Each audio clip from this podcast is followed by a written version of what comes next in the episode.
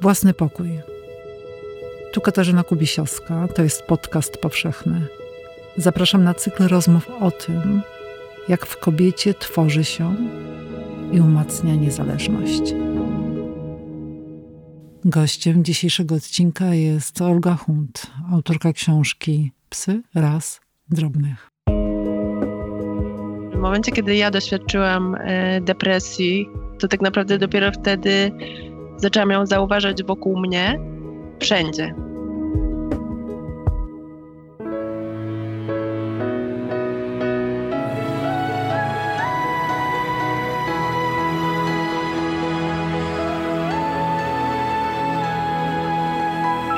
Podcast powszechny. Weź, słuchaj. Dzień dobry, Katarzyna Kubisiowska. Dzisiaj będę rozmawiać z, z Olgą Hunc. Dzień dobry, Olgo. Dzień dobry, witam serdecznie.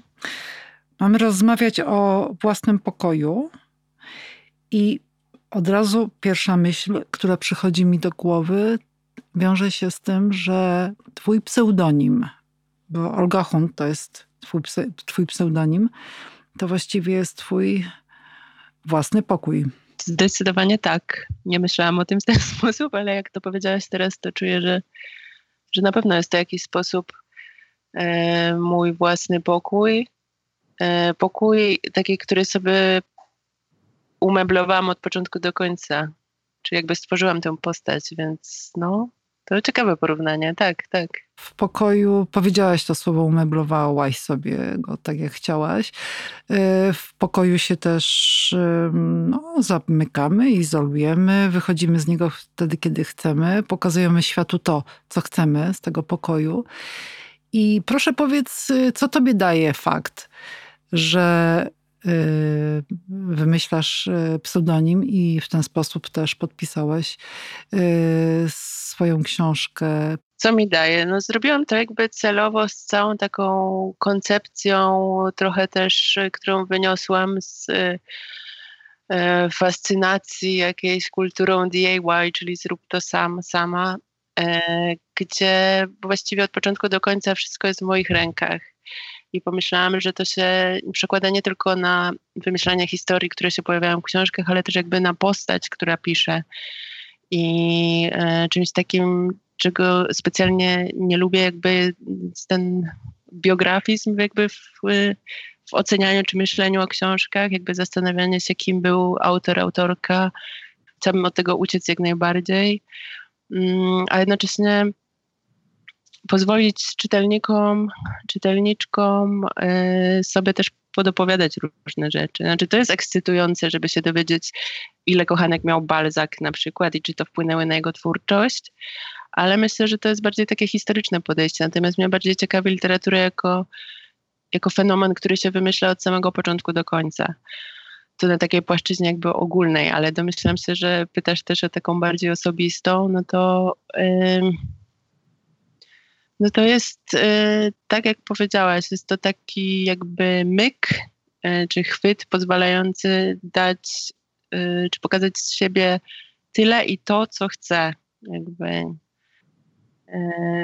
ja jestem tą osobą, która mm, decyduje o tym, co inni się o mnie dowiedzą. Natomiast y, jestem prawie pewna, że gdybym wydała czy napisała tę książkę pod prawdziwym nazwiskiem, mm, to byłoby dużo więcej pytań odnośnie, czy może też y, czytelnicy, czytelnicz, czytelniczki odbierałyby tę książkę bardziej jako reportaż niż y, mm, prozę czy beletrystykę i też pytania byłyby może bardziej, dużo bardziej osobiste, jakby czy jak, jak, jak się pani czuła w szpitalu na przykład? Ja chciałam takich y, momentów uniknąć, bo nie chciałam być bohaterką, nie chciałam być y, osobą, która opowiada o własnej depresji, jakby nie o to mi chodziło w całym życiu. Ja nie potrzebowałam, czy nie chciałam pisać książki, żeby cały świat się dowiedział o tym, jak, jak było mi źle, gdy, gdy, miałam, y, gdy miałam depresję. Ja chciałam pokazać pewien temat, więc ten to wymyślenie bohaterki było jakby elementem też mającym na celu z jednej strony yy, stworzenie jakby większej fabuły czy większej narracji do tego, co pozwoliłoby później traktować książkę jako powieść. a z drugiej strony też tak, no tak jak powiedzieliśmy wcześniej, chronić mnie, czyli jakby, że, że ja nie chciałam odpowiadać na takie pytanie. Ja też mm, nie czuję się na siłach, ani też nie jestem zainteresowana. Uważam, że byłoby to nudne, jakby taki objazd, czy taki cyrk objazdowy opowiadający o tym, jak tam jest za kratami strasznie. To w ogóle mnie to nie interesuje, nie? Więc Dopowiadając yy, dla tych osób, które jeszcze nie czytały Twojej książki pierwszej, a za chwilę będą yy, czytać kolejną, która się ukaże w wydawnictwie Czarne, jednym z tematów jest życie yy, na oddziale zakładu psychiatrycznego. Tak, zdecydowanie. Jest to życie w pokojach, no, do których, które z kolei są tutaj niewybrane samodzielnie jakby. A taka książka w jakim pokoju się rodziła? W jakiej przestrzeni? Może nie w pokoju, może w kawiarni, um, może zupełnie gdzie indziej. Pewnie się rodziła on taką intuicję w różnych, w różnych miejscach i przez lata. Masz bardzo dobrą intuicję. Ta książka powstawała rzeczywiście przez lata, może nie jakieś mm, dekady, ale było to na pewno kilka lat i mm, ciężko powiedzieć, jak, powsta jak powstawała dokładnie. Znaczy, ja mam taki sposób pisania, by powstający z wielu notatek, które są albo na kartkach, albo w notesikach, albo w komórce zapisywane. I te notatki, jakby, czy jakby te rzeczy, które zapisuję y, jako notatki, najczęściej odbywają się na zewnątrz. na, na przystankach, po, z podsłuchiwanych rozmów, z jakiegoś dziwnego światła, które nagle jest na ulicy, z jakichś takich dziwnych nastrojów, które mi się wydaje, że ma na przykład danego dnia dane miasto albo dana ulica. By zbieram jakieś takie dziwne odczucia bardziej może, urywki, z których później e, sama praca, czyli jakby przepisywanie tego najpierw do pliku tekstowego na komputerze, a później robienie z tego książki już się odbywa w, rzeczywiście w pokoju. I dopiero niedawno jakby też zaczęłam sobie ten pokój mówiąc metaforycznie, bo ja nigdy nie miałam własnego pokoju i teraz też go nie mam. Zawsze ktoś ze mną w pokoju mieszka. Staram się go stworzyć przynajmniej na jakiś czas. Na przykład teraz rozmawiamy, więc poprosiłam mojego partnera, żeby wyszedł z psem na godzinę. I czasami jak mam tak, że, e, że wiem, że będę pisać, to też proszę o takie rzeczy, żeby w miarę możliwości dogadujemy się, żeby ktoś się usunął z tej przestrzeni. Albo piszę nocą, kiedy mam wrażenie, że kiedy jest cichutko przede wszystkim, bo odkryłam, że Jezus, słowo cichutko. Chyba tęsknię za Krakowem, ale albo to, że mam teraz szczeniaka i jakoś dziecinnie, no nie wiem. E, kiedy jest cicho i ja mam wrażenie, że jestem sama. Czyli nie masz, e, nie masz gabinetu z gigantycznym fotelem, wielkim biurkiem, e, z wielką biblioteką i ogromną e, lampą. Myślę, że chciałabym mieć taki gabinet z jednej strony, z drugiej myślę, że byłby on zbyt obciążający psychicznie dla mnie, skoro ja już mam, to masz tak jak otwarty plik, y, zaczynasz nową książkę czy nowy tekst, być może też tak masz, otwierasz ten plik i to jest przerażające, ta przestrzeń. Więc myślę, że taki gabinet sprawiałby, że ja bym sobie wmawiała, że muszę strasznie dużo pisać w nim. Albo strasznie grube i, i, y, i potężne książki tak nieśmiało obchodzisz ten, to słowo, ale to jest obowiązanie do pisarstwa. Szczerze mówiąc, myślę, że pomyślałam tego sobie dopiero po albo po otrzymaniu Nagrody Gombrowicza, albo po otrzymaniu nominacji do Gdyni, do Nagrody Literackiej Gdynia. Jest to trochę przerażające. Ja później się nad tym zastanawiałam też, jak bardzo potrzebowałam jakiejś takiej, takiego potwierdzenia z zewnątrz. Że nie wystarczyło mi to, że napisałam książkę albo że piszę, nawet nic nie wydawszy wcześniej, ale że, że napisałam książkę, że ona ma dobre recenzje. I co już jakby tak z definicji, podejrzewam, że definicja pisarza, pisarki jest taka, że, osoba, że jest to osoba, która pisze, niekoniecznie wydaje oraz dostaje nagrody, to ja tak um, niepotrzebnie zupełnie e, czekałam na tą pochwałę. I myślę, że to jest dosyć kobiece doświadczenie, że wydaje mi się, że przynajmniej tak w rozmowach z, z mężczyznami, którzy piszą, jakby to potrzeba takiego potwierdzenia z zewnątrz nie jest być może, przynajmniej takie miałam odczucie, aż tak silna. Więc odpowiadając na Twoje pytanie, to, to wydaje mi się, że dopiero kiedy, kiedy, kiedy otrzymałam nagrodę. Jest to straszne. Źle mi z tym nawet, jak to mówię, ale, ale tak chyba było. Ta decyzja tak bardzo przez ciebie mądrze obwarowana, między innymi pseudonimem Olga Hunt, ale y, decyzja związana z tym, że y, podejmujesz w swojej książce temat, który no, czerpie z twojego osobistego doświadczenia. Czerpię, to, to, to, bardzo mocno podkreślam, bo jest to literatura piękna w sensie ścisłym, ale bazująca, czerpiąca z tego, co y, autorka widziała, doświadczyła.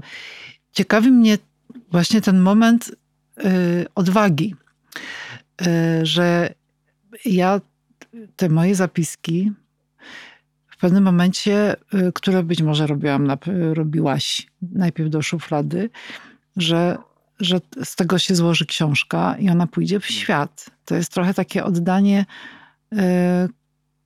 kawałka siebie światu, mimo że ubrane, uszyte, obwarowane y, literacką formą. Sam proces pisania jest jakimś oddaniem siebie, że nie da się tak Mm, od tego zupełnie uciec i, i też pisząc jakby zupełnie od czapy rzeczy, jakieś science fiction, e, czy całkowicie już powymyślane historie, mm, to i tak jesteś tamty i to się da wyczuć.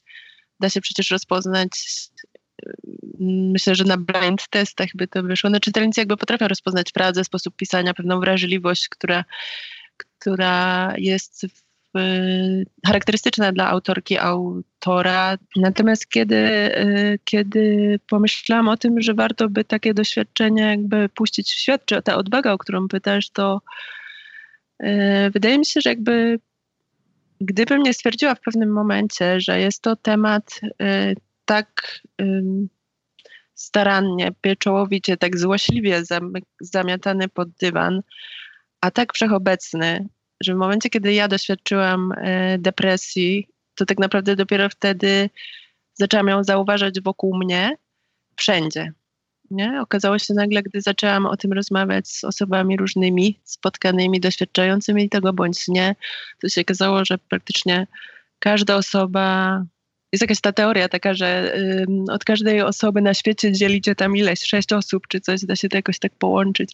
Się okazało, że ta linia połączeń y, do osób doświadczających depresji jest tak mała, to jest tak powszechne zjawisko, że tą odwagę i siłę dała mi moje postanowienie, że to nie będzie książka o mnie, tylko że to jest książka o problemie.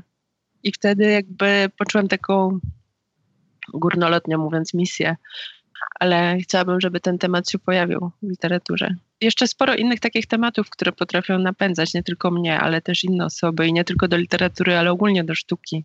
Tutaj w przypadku y, Twojej opowieści y, to jest y, doświadczenie depresji. Mówisz, y, że, że pozamiatany temat y, pod dywan i zastanawiam się, y, dlaczego. Dlatego, że nie mamy na to słów, czy że e, e, czy jest to e, wstyd? Mówię o kobiecej depresji teraz, bo, bo jakoś może lepiej, lepiej ją znam po prostu. Też wydaje mi się, że może odrobinę się różni. Wydaje mi się, że wstyd, że jakby, mm, tak jak wcześniej użyłam sformułowania pieczołowicie i starannie zamiatane pod dywan, tak wydaje mi się, że pieczołowicie i starannie został wytworzony wokół tego, e, wokół tematu e, chorób psychicznych e, taki negatywny stereotyp złego szaleństwa. Tu z kolei jest też rozróżnienie na męskie szaleństwo, które jest jakieś takie twórcze, mm, uprawomocnione, e, nawet gloryfikowane czy podniecające e, versus kobiece szaleństwo, które jest e, wyrazem histerii, jakichś histerycznych, czy też przejawia się w sposób histeryczny, a zupełnie nie mm, przekładający się na przykład na sztukę. Wydaje mi się, że tu jeszcze, że jakby z jednej strony bardzo wyraźnie mm, szydzimy z tego kobiecego szaleństwa, z drugiej strony w jakiś sposób w społeczeństwie jest ono potrzebne. Mm, wydaje mi się, może to jest zbyt śmiała teza, ale jakby na takie e, na taką potrzebę utrzymywania kobiet w przekonaniu, że są mniej warte. Czyli bardzo łatwo jest kogoś e, sprowadzić do parteru, mówiąc kolokwialnie, e, powtarzając, że histeryzuje, albo że emocje tej kobiety nie są jakimiś przemyślanymi emocjami, co jest w ogóle absurdalne, bo emocje nie mogą być przemyślane, tak mi się wydaje. I, i taki obraz kobiecej histerii jest potrzebny, potrzebny do tego, żeby można było kobiety temperować to już odchodząc od tego, czy rzeczywiście ta, ta jakby, już jakby myśląc bardziej abstrakcyjnie o chorobie psychicznej, czy o jej funkcji w społeczeństwie, ja się też na tym nie znam. Wcześniej była Mira Marcinów, bardzo bym chciała ją o to podpytać e, u ciebie w podcaście. E, myślę, że, że tak, z jednej strony potrzeba trzymania tych kobiet w właśnie, to kolejne, w pokojach y, wyznaczonych przez mężczyzn jakby. Mhm. Pod kluczem. Oni mają klucz do tych pokoi, ale też e, myślę sobie, że takim pokojem, który świetnie znasz i, zna, i znają te osoby, które, które doświadczają depresji, to jest właśnie pokój depresji. Pokój depresji, tak. To jest. Swoje, e, no, oglądałam kiedyś w internecie artystka pewna, której nazwiska nie pamiętam, ale robiła zdjęcia pokojów, e, jakby rzeczywistych osób w depresji przed, y, przed podjęciem leczenia i po. I mm, fantastyczne było tego, one się zmieniały. Że bałagan, taki okropny jakiś bałagan, to, to się też nazywało Depression Corner. W każdym tym pokoju był jakiś taki kąt, zwykle obok łóżka, gdzie były te rzeczy, których nie masz siły odnieść na, na miejsce, w których powinny leżeć. Czyli tam są jakieś stosy kubków, stosy y, talerzy, niedojedzone rzeczy, Mm, były nocniki, bo kobiety, kobietom, kobiety nie były w stanie dojść do, do łazienki często, więc y, to takie bardzo, bardzo, bardzo wyrazista powiedzmy przemiana, czy na tych zdjęciach była widoczna. A jakbyś jeszcze ty miała powiedzieć o, o tym pokoju, który ty znasz, ten pokój depresji, to jakie on ma... Przychodzą mi do głowy jakieś bardzo stereotypowe i mam wrażenie, że fałszywe obrazy. A co ci mm. przychodzi do głowy? Ciemność. Ciemność.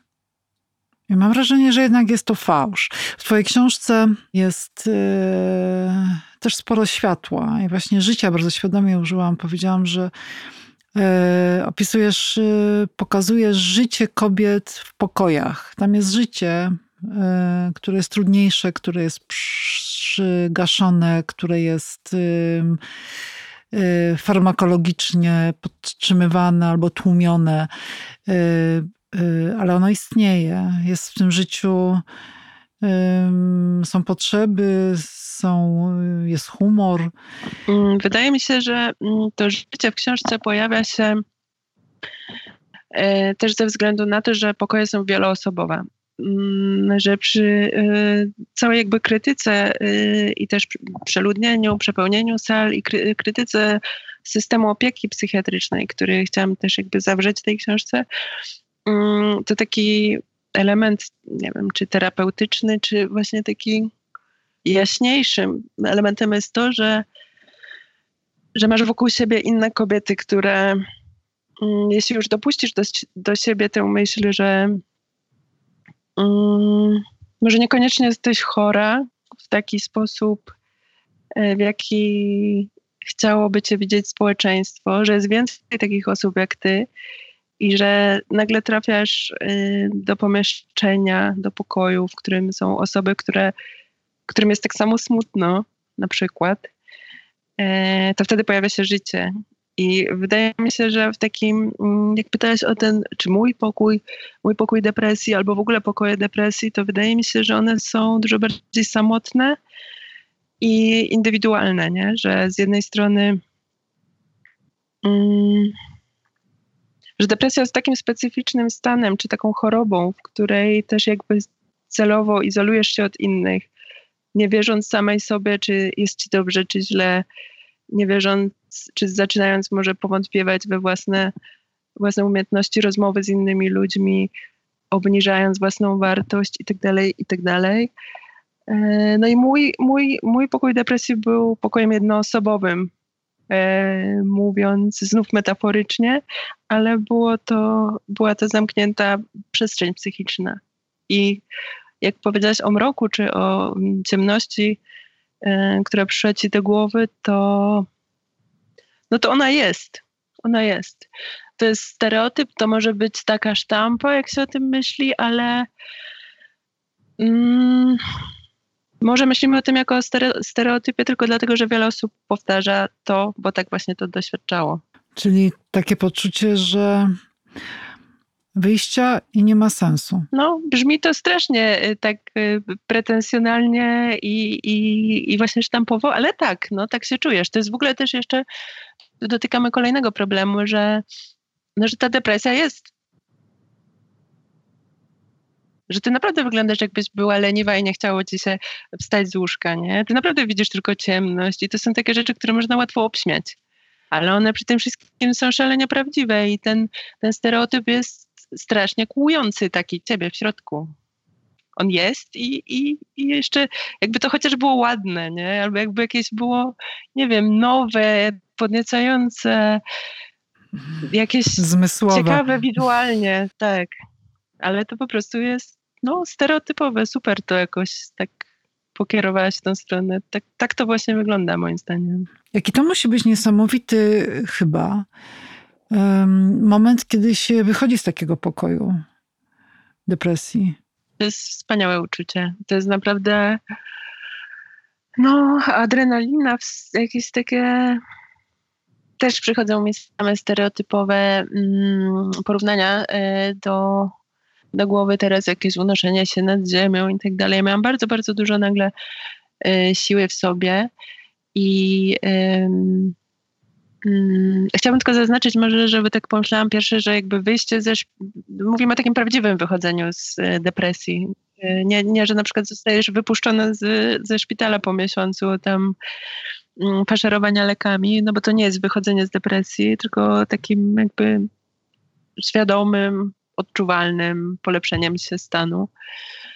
E, e, u mnie dużą, dużą e, rolę odegrał w tym gniew, że jakby to też jest myślę istotne z takiego feministycznego punktu widzenia, ale mm, moim jakby pierwszymi krokami zdrowienia było odkrycie w sobie, może nie odkrycie, bo to też zostało mi jakby zasugerowane, żeby mm, zwrócić większą uwagę na gniew i go wyrażać czego nie robiłam nigdy e, przez całe moje życie. To też jest takie. No tutaj też nie powiem nic nowego. Jakby wydaje mi się, że po prostu byłam wychowywana tak jak miliony innych dziewczynek było wychowywanych, e, żeby być cicho, żeby być grzeczną, grzeczną żeby dobrze się uczyć w szkole i, i nie sprzeciwiać się tym bardziej w jakiś taki sposób y, głośny. Nie? Więc więc ja się tak zachowywałam. I, I dopiero kiedy odkryłam, że ja mogę się złościć, gniewać, albo mogę się na coś nie zgadzać, to chyba było najważniejsze, że mogę się na coś nie zgadzać, to, mm, to poczułam mm, naprawdę olbrzymią, ale taką niewyobrażalnie wielki przypływ energii. Po prostu jakby ktoś we mnie, wiesz, w grach RPG masz manę tam jak chcesz rzucać czary, ona się kończy w pewnym momencie i możesz sobie ją dokupić. Ja naprawdę miałam takie poczucie, jakbym wypił jakieś takie buteleczkę eliksiru nagle, że ja się na coś mogę nie zgadzać, a skoro się nie zgadzam, to robię to, co chcę. Więc to życie nagle się okazało takie możliwe do kształtowania, a nie tylko przyjmowania. W twoich rękach życie wtedy tak, zaczyna tak, być. Tak, tak, tak. Gigantyczna moc płynie z decyzyjności. E, z tego, że to my wybieramy i że umiemy usłyszeć e, to, czego chcemy i że, nie mamy, że mamy odwagę. Tutaj po raz drugi się pojawia to naszej rozmowie to słowo, że mamy odwagę, żeby to usłyszeć i powiedzieć, e, no postawić granice, powiedzieć nie, odmówić. Tak, tak, tak, tak, tak, tak. Właśnie o to chodzi. A mnie jeszcze interesują te kobiety, które e, z, zaludniają, zakobiecają twoją książkę to, to myślę sobie o nich jako o takich, y, wiesz, o osobach, które nawet nie trafiły do na leczenie, tylko na pewien sposób do, uwaga, użyję mocnego słowa, jakiegoś obozu przetrwania. Jest tak, niestety, no.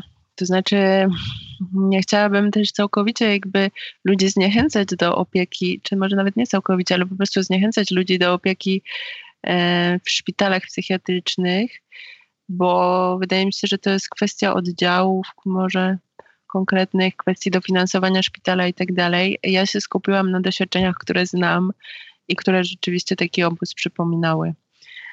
I też mam nadzieję, że, że jakby mm, udało mi się pokazać, że jakby własną złość nie kieruję na personel, nie kieruję na, nawet na lekarzy, e, którzy jakby są, już kontynuując metaforę, to nie wiem, strażnikami, strażniczkami tego systemu, tylko jakby to też e, sięga dużo, dużo wyżej. I ja wierzę, że mm, gdyby ktoś z, może czulszym sercem na górze e, zainteresował się tym tematem, a wierzę, że ten temat się teraz będzie, e, będzie pojawiał częściej, czy pojawia już się częściej i, i, i jest na to szansa, to, e, to da się zarówno mm, bardziej może dofinansować oddziały psychiatryczne, umilić te obozy,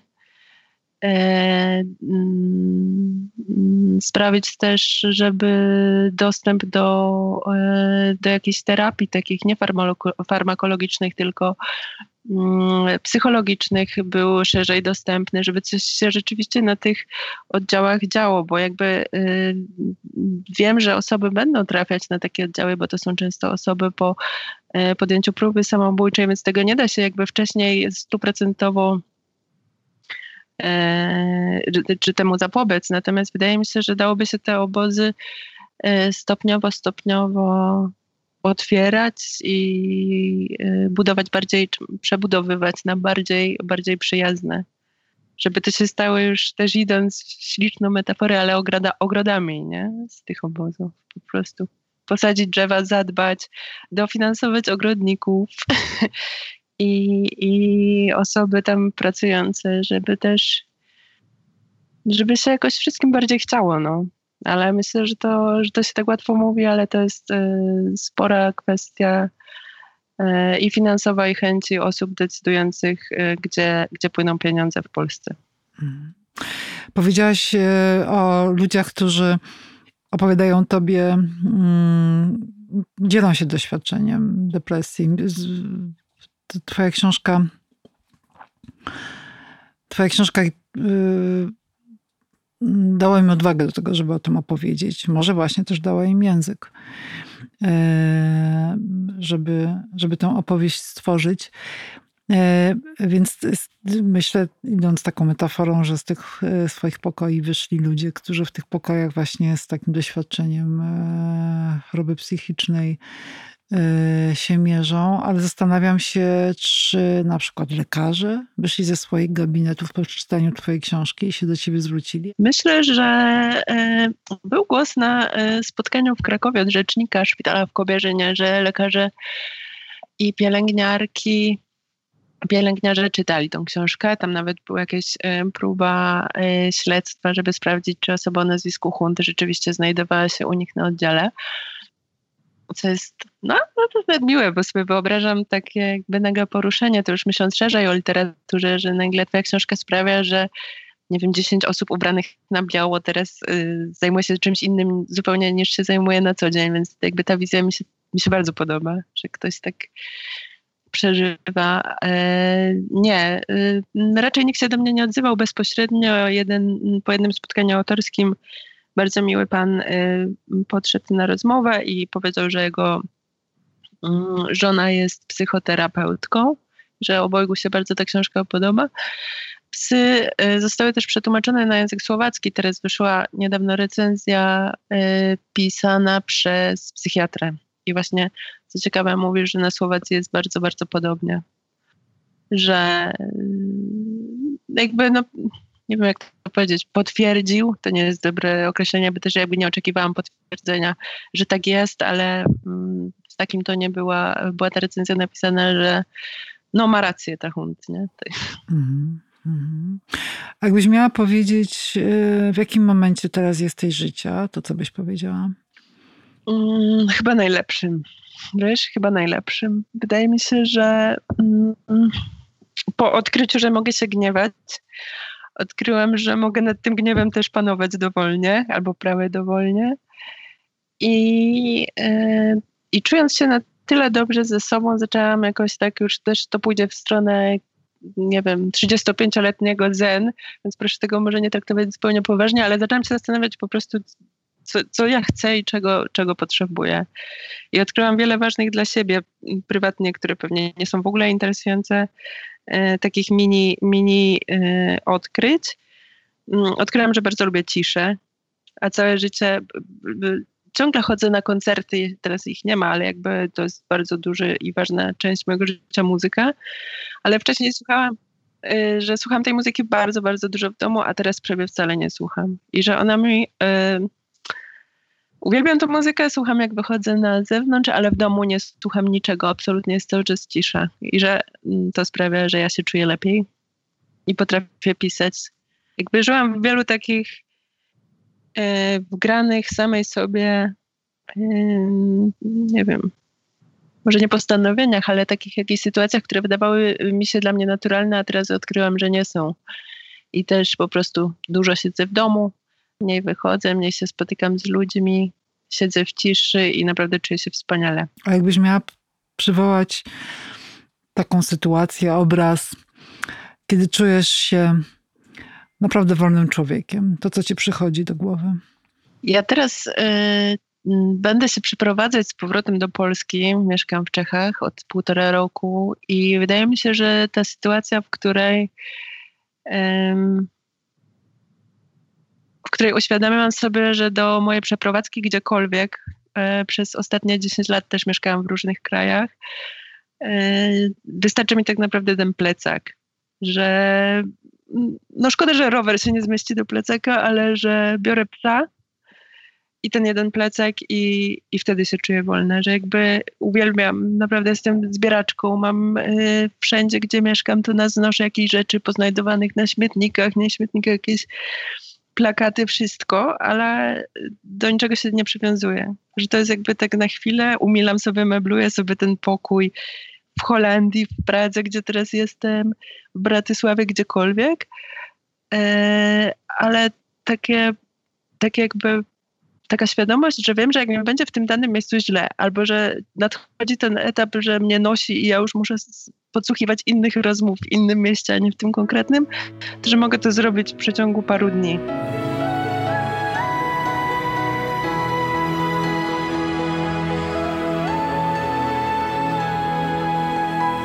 Podcast powszechny.